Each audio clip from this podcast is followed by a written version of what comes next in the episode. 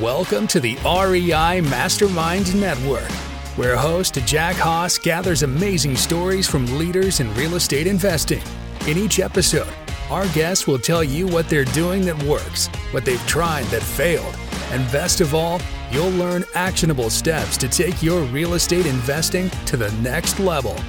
Now, here's Jack with another value packed episode. We have Tim Milazzo with us here today, and Tim is a co founder and CEO of probably the fastest growing online commercial lending platform I think I've I've run into so far. I mean this this is pretty remarkable especially in the amount of time that you guys have pulled this off because we're talking about a billion dollars in transactions at this point already. And you can go and find their website at stacksource.com. I'll make sure to have that link in the show notes. But Tim, is there anybody, any place else you'd like them to uh, reach out to you? Well, I'm happy to receive emails from anybody in the real estate space or interested in prop tech or any of that. And my direct email address is tim at stacksource.com. So uh, let's let's start things off here a little bit. You know, you're one of the co-founders. What made you decide to tackle this type of project? Yeah, you know, Jack, my interest in real estate started around the dinner table growing up because my dad was in the real estate, commercial real estate industry in New York City. Um, and so he was commuting from New Jersey. And so we were in a nice suburban neighborhood in New Jersey. Um, later, when I was studying finance in college, um, I got an internship at a big real estate services firm in New York. And what I really loved about real estate, um, and specifically like commercial real estate, was that the people involved in it were kind of building the future, right? Like we're the skylines and the buildings and you know the way that cities would operate and the buildings in them, and that was really interesting. But I I didn't go into real estate right away. Um, so I I was studying finance and I was interning in financial services and in real estate, and I was really enamored with what was happening also in software and technology building the future in an entirely different way. Um, one that was built with code and built on computers and with automation. Um, and it took a few years into my career as I was in advertising technology um, to bridge those two things together and say, hey, at the intersection of real estate and technology, talk about building the future and an interesting an opportunity. And so real estate tech was how I began to work full time in a full time capacity in in the real estate industry was through founding StackSource. Sure. You know, it, it, this is just kind of interesting to me because I I think uh, I can put probably realtors and and brokerages and stuff into this uh, category as well because I I think real estate uh, we're we're we're a bit behind the times regarding technology in this space. You know, there's a i think there's a defensible piece of that and then and then there's a true piece of that so there's the, the defensible piece is you put a building into the ground whether it's a home or an office building that building's going to be there or it's designed to be there for a long time right and so decisions about real estate and developing of it and acquisitions they're, they're decision they're decisions to take your time and do it right and um, you know, there are other areas of the economy and companies and the way, you know, interactions of our daily life that are that are much smaller and much more ephemeral, and you know, they need to be quicker and more efficient. And um, now, the defensible part is these buildings are going to be here a long time and they're mainstays. But you're right in that the services of real estate, whether it's buying or selling a home, uh, whether it is finding financing options, and that's you know where I play in the commercial financing options space, and um, or whether it's your operations of your property, the way you collect rent or run your property, or, or novel ways to increase the income at your property. There are a lot of opportunities to innovate. Um, and it may take some time to get them implemented in a portfolio or to use them, but there is a there's a huge amount of opportunities for efficiencies. And there's also a huge amount of opportunities to use data to your advantage as a player in the real estate industry. And I think because there's a little bit of a slower adoption and less, there's been less traditionally spending on research and development, R&D in the real estate industry than there have in any other major industry. And that that's an opportunity as much as it is a threat. Sure.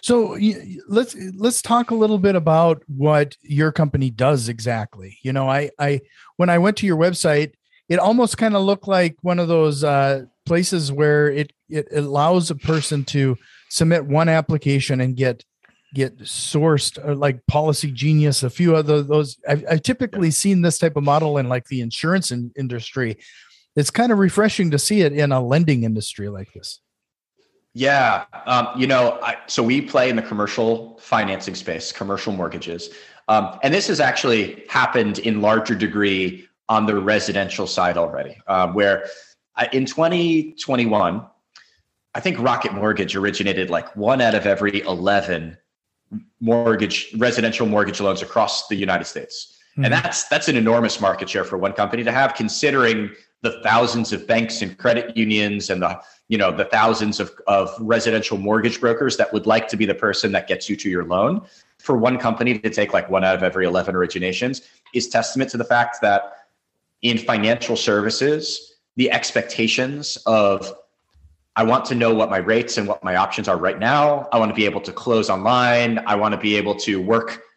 Do I do I want to be able to talk to a person? Yes, sure. And I want to be able to talk to an expert, but I also want control over the process myself. I've got the document. I can upload it to the portal. Um, I can find out what my mortgage options would be if I change the numbers. Um, that's what people want, uh, and that's happened more slowly in the commercial mortgage space. And so the the reason for the existence of StackSource or what we're going after is provide a very simple and transparent way to figure out your commercial financing options if you're in multifamily or commercial real estate.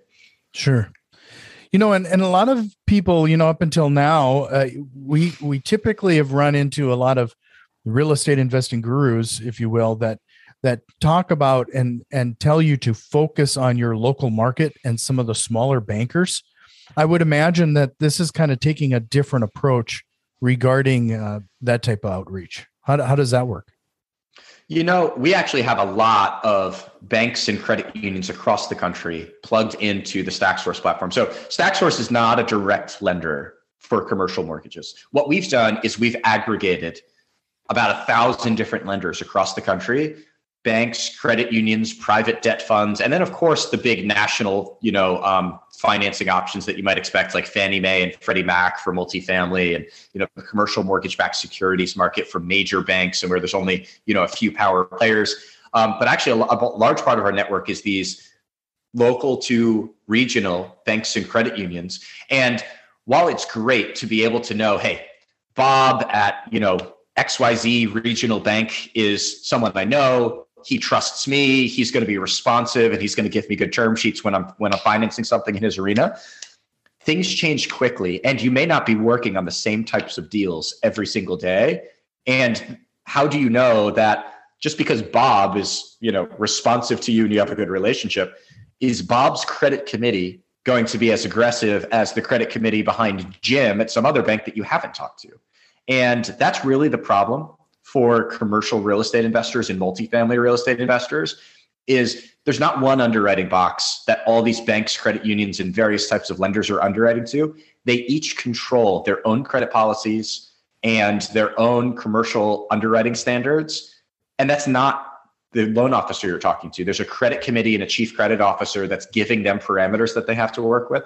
So for our system to understand the credit parameters that each institution's working with, the idea is getting competitive offers from multiple institutions is generally superior than one name that you know, even if you have a good relationship.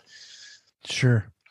No, this is just really interesting because it kind of goes against a lot of what we've heard especially like i said from the from the gurus it's interesting that you've been able to plug in so many what i would see as as smaller banks into your system including credit unions. Or do you find that it's pretty easy to sell this concept to these smaller banks? That's a good question to ask. And the answer at the beginning was absolutely not. It was not easy to sell the concept to banks and credit unions. Um, so when we were launching our platform, which is now back in 2017, um, and the team at, at that time was pretty bare bones. It was myself and a couple of software engineers with a prototype that we were looking to launch and run some transactions, learn from them, and learn okay, how much more do we need to build? What features should we build be building next? It was very much like a taped together type of prototype where we had a few small loan leads. And to get ready for our launch day, I called over 100 lenders, and 20 of them joined our platform for the first, you know, for the first launch day. And the ones that were saying no were the more conservative banks and credit unions, and frankly, like the lenders with better rates and the lenders with better terms, and they had better borrower relationships and more borrower relationships than they knew what to do with. So it was very hard to break into that crowd of you know the best financing options and the lowest rates. Um, and so I'd learned pretty early on, Jack, to actually shut up about the concept about the technology and how much we're going to be sending them in commercial deal flow someday, and just wait until we had something if we didn't know their credit box yet and they hadn't been onboarded to our platform, at least something close. Hey, here's something one county over from you. Um, you know, we have an online lead for this right now.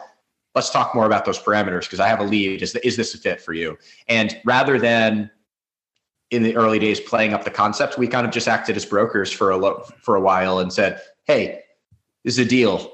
You, are you interested in this deal?" And that would help us get the initial traction and help us to get the initial platform set up when these days, when we've got you know billion do- billions of dollars of leads flowing through our platform for people looking for commercial mortgages, you know those banks are calling us. Sure. Well, let, us take uh, on the lender on the uh, the person who's looking for the capital side of things. How small of a project are you are we talking about that can be done through your platform versus how large can a person go? Oh, sure. Well, so I'll tell you the actual minimum and maximum from last year. Uh, the smallest loan that we arranged in 2021 was $130,000 for someone to acquire a local two tenant um, retail building. Um, and they had, you know, mom and pop tenants, and the building was old and like, you know, class C. Um, and they needed $130,000 to get their acquisition put together. Uh, the largest loan that we arranged on the platform last year was nearly $60 million for a major student housing tower construction project uh, in Texas. Um, and we actually have larger loans than that in our pipeline now um, on the StackSource platform. So it's been all over the place. The first 100, 150 loans we did were all sub $5 million as we were getting the platform running and you know, really helping borrowers that didn't have too many other people to turn to. Commercial mortgage brokers, traditional ones that don't have the technology that we have and the efficiency we have, don't tend to help the smallest borrowers in the market because their time is their money and they do everything um, manually. They, they're building a package about deals in a PDF and they're you know trying to think about lenders they can send it to and then they're on the phone with lenders explaining the package to them. And we've we've been able to you know make our process more efficient in a way we can help smaller borrowers. Um, but we've been uh, we've been you know very happy to be able to help some some larger deals over to the finish line now as well. Sure.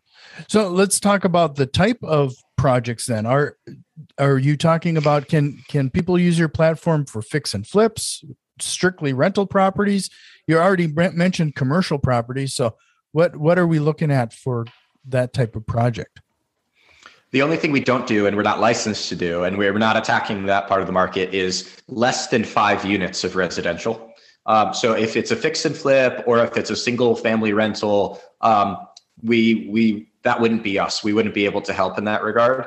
Uh, if you get to five units, either in the property, like a you know six unit multifamily, or you know at, at least mm-hmm. at least five units, um, or if it's a rental portfolio, of at least five doors um, that you want to refinance, those are both supported on our platform. And then any type of commercial asset, retail, industrial, um, other flavors of multifamily, like the student housing I mentioned, or senior housing, office. The office is in a tough spot in the capital markets right now. Um, so anything else that is, you know, um, commercial, or if it's residential, at least five doors. Sure. No, that makes a lot of sense.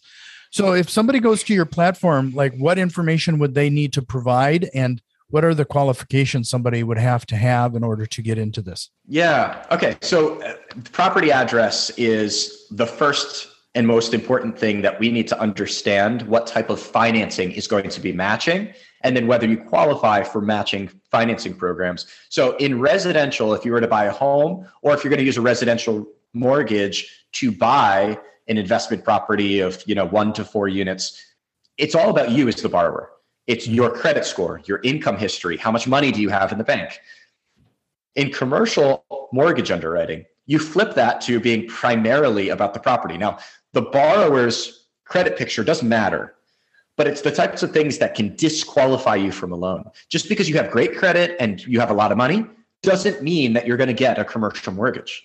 Getting the commercial mortgage primarily has to do with what type of property is it and what is your business plan for that property. If it's fully stabilized, if you have a, a 25 unit apartment complex and 24 of those are occupied by paying tenants, there's not too much there's not too many questions about your business plan. Let's keep let's keep 24 units or maybe lease up the 25th. There's not too much question about the value of the property because there's, you know, uh, all the tenant, tenants are paying rent. If that's a pretty easy scenario to get a commercial mortgage as long as you know what you're doing with that type of property. But if you're talking about construction, value add, dealing with vacancy, dealing with um, properties that may have various issues to be worked out um, before they're going to be profitable, that's where it really comes down to not the not just the borrower's finances, but their track record and their expertise. What what skills do you have to make this unprofitable property or slightly profitable property more profitable? Um, and that's really what lenders are looking for on the commercial side. First of all, what is the property? You know what? When was it built? What are the characteristics? You know what? Wh- where is it? Location being very important. So it's going to be property. Second, it's going to be borrower's track record, especially if it's a value add project or construction. And then third, the final one is the actual borrower's finances. Sure. So uh, I, am going to touch on something, and you can you're welcome to answer this or not. Um, but I think it's important for our listeners to understand how does StackSource make money out of this.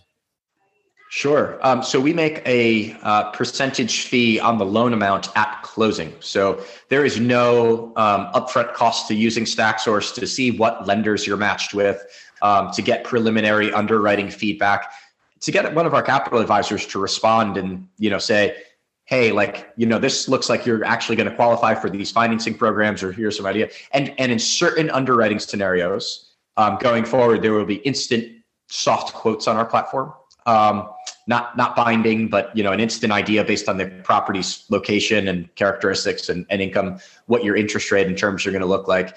All of that doesn't have a cost associated. You're not plugging in a credit card number or stroking StackSource a check. Our economics are built into successfully getting loans closed and funded. Sure. No, and, and that that makes sense as well. So I'm gonna go down uh, since you're a co- co-founder and entrepreneur here um, I'm gonna gonna turn something back on you here. What is the biggest mistake you've made so far in this journey, and what did you learn from it? I've made my fair share, Jack. So I, have made mistakes across multiple pieces of building a business. So this is the first build business that I have built. Uh, I have worked for some great companies. Uh, I've built things inside of companies, but this is the first business that I've built. And so I've had to learn a plethora of lessons. The most painful ones and the most costly ones are when you make people mistakes.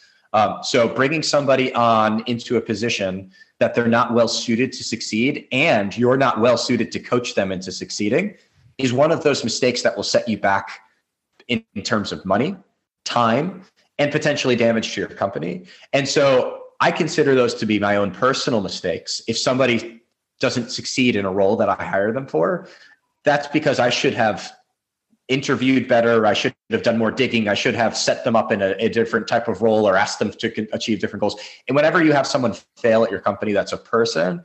That is that's the leader's mistake. And so those have been the most. Um, I, I have purposely gotten. You know, I've learned more and hopefully gotten better at the interview process. Um, in setting up roles with the right expectations, sourcing the right types of candidates, being patient, to find the right candidate. So we had we had an important role that was open at StackSource that we opened last summer, and we only just hired the person last month. Um, and now, in you know, if your listeners are listening later in, in early 2022, um, and it was the right thing to leave that role open for months, even though that's painful, and we needed the work to be done, and we had to pitch in and get it. But hiring the wrong person is more painful for them and for you and for the company than leaving it open a little bit longer and being more patient to find the right person. On the on the flip side of that coin, I'd have to imagine that part of of this type of business, it's pretty rewarding to actually help with uh, individuals meet their investment goals. Like Tell me a situation where you've gotten some some feedback from from a particular investor in that regard. Uh, that is one of the most rewarding things um, is to help a client close on their real estate transaction, boost their returns, you know, get them a better interest rate than they were able to get from another financing source and how that helps them make more money. So I'll, I'll give you two quick ones. One, um, we had a borrower tell us after we successfully sourced you know terms uh, of an acceptable loan and a good loan for him to acquire a multifamily property we had we had the right terms for him in two days on our platform. He told us then that it was the most amazing thing because he had called 41 different lenders before coming. And there were some prop there were some issues with the property. There were some credit there, there were some issues that led up to you know not not every deal are you going to strike out 41 times in a row. That's going to be rare but it can happen. And in this case, it did happen. And to source a loan for someone in a couple of days that they made over 40 phone calls for was one cool um, opportunity. Uh, another one is another multifamily investor that started working on his multifamily business and his brand and all of that on the side with his W 2 job and was killing himself, you know, going crazy, working the W 2 job and investing on the side. And not not everybody's goal, but this person's goal was to be a full time real estate investor. Um, and so we helped him refinance a property that he had bought, get a much better interest rate, much lower monthly payments, and it was a key part of him being able to quit his W two job and become a full time real estate investor and like have a bit of it. Now now he's part of a team of three, uh, and they're they're working on you know finding and analyzing deals, um, and so that was another hugely rewarding to see the impact uh, for somebody be able being able to quit their W two job, which was a years long goal, and was our refinancing the only piece? No, he had, he had done so much more work on that, but our refinancing was a piece that boosted his cash flow by hundreds of dollars a month into his pocket, as well as you know his co-investors making more money each month as well. Um, and that was very rewarding. Well, you know, you're in the technology industry; things are pro- progresses extremely fast what's what's the next stop? What are you guys working on now? So we're we're increasing the coverage on our platform which is pretty low today uh, honestly of loan scenarios where you can get an instant soft quote. Um, so for most loan scenarios in commercial and multifamily real estate um, rather than getting an instant quote you're going to get matched with different capital sources but your loan needs to be your underwriting needs to be reviewed and approved and then reviewed by these capital sources and then quoted back. And the process is more efficient than traditional brokerage, but it's not instant. And so we're working to increase the coverage of different loan scenarios that will have instant quotes on our platform. We also just announced in recent weeks our first larger deal on the platform where not only did we bring the right lender to the table and get the best loan quote for this investor, but we also introduced them to another equity source that brought additional equity dollars into their deal um, and we ended up sourcing more than 85% of the money going into the property um, because this investor had some of the equity, but not all. And so we were able to bring a loan and an extra equity investor to the table. Um, and while we're not going to be able to do that for every type of deal, on certain deals in the future, we're, we're excited to productize that more um, to, to say, hey, um, here are the types of deals that could be matched with additional sources of capital and alternative sources of capital um, in addition to lenders that you know want to make loans on these types of properties. Yeah, that's that's an interesting addition. Like, so you're talking about essentially private money associated with that deal. Yeah, the, the equity source in this one was a West Coast based, um, essentially private equity fund um, that has money in a fund specifically to invest at a preferred equity level in properties of a certain type. Um, and so the property was not on the West Coast, the property was in Texas. And we brought a lender from the East Coast and an equity pref- preferred equity investor from the West Coast, and so we we covered uh, we covered both coasts and the great state of Texas all in this one tra- uh, one transaction, being able to stitch those two things together in one deal. So, as a person is is taking a look at these options, and you're you're sourcing a variety of options for them, you know, they might not just have one choice. I mean, you they might get back a, a few options available to them. What are some of the things that they should be looking for to make sure it's a good match? So there are several things that you can be looking for beyond just I want a better interest rate when looking at commercial financing options. So yes, interest rate does it matter to your deal? It can. Um, the lowest interest rate is not always going to be the best loan though for a deal. Um, you, the next thing that is typically looked at is going to be the leverage. So, how much is going to be equity versus how much is going to be debt? So, if you're on the residential side, you're going to call that equity your down payment, um, right? And it's it's typically pretty standardized on the residential side, where based on your credit score and a few other factors, you can tell how much down payment you need to have. But on the on the commercial side, it varies pretty widely. Um, needing to bring 20 or 30 or 40% of the deal with your own cash equity um, is a huge difference to the underwriting of your deal and how much cash flow is going to be. Um, beyond leverage and understanding leverage constraints and how you get more money um, and how, you get a more uh, bigger loan, uh, the next thing probably is going to be recourse. Um, so if this property goes sideways and there's you know we lose tenants or it's mismanaged or you know something happens that there's going to be a default on the loan am i losing my equity or am I losing my equity and the lender is telling me I need to pay back the rest of the balance of the loan for my own personal assets? So that would be recourse. If you're responsible to make the lender whole, no matter what, even beyond losing your equity, that would be a full recourse loan. Non recourse would be listen, I can lose my equity, I can lose money in this deal, but they're not coming after me for the full loan amount if they take the property back. The property is as much as they can get. So that would be recourse versus non recourse. Um, and one more would be prepayment penalties. So if I do want to pay down this loan early because I want to reduce my debt or because I want to sell the property at year three instead of year 10 and it's a 10 year term, do I need to pay extra fines and penalties just for paying the, the loan back early? And on a typical commercial mortgage, there's going to be a prepayment penalty structure. And so understanding that and understanding relatively how flexible is your loan and how flexible does it need to be for the business plan that you have in place like do you want to be able to sell at year three versus year five or ten um, these are some of the very common commercial mortgage um, you know kind of differentiation points and there can be many more the more the more complex your deal is um, the more complex the financing structure can be but those are common ones that you know most investors should know if they're getting their first or second commercial or multifamily deal done sure so how how important is it for somebody to have that track record associated with this? Like it it you've mentioned it kind of briefly a couple times, you know, the second or third deal. Does is that a, a big part of qualifying for some of these mortgages? It's huge. Um, it's just like getting your first job. Uh, how many first jobs say one to two years experience needed? And you're in this catch 22 saying, well, I don't have any experience, but I need to get a job to get experience, but I need experience to get a job.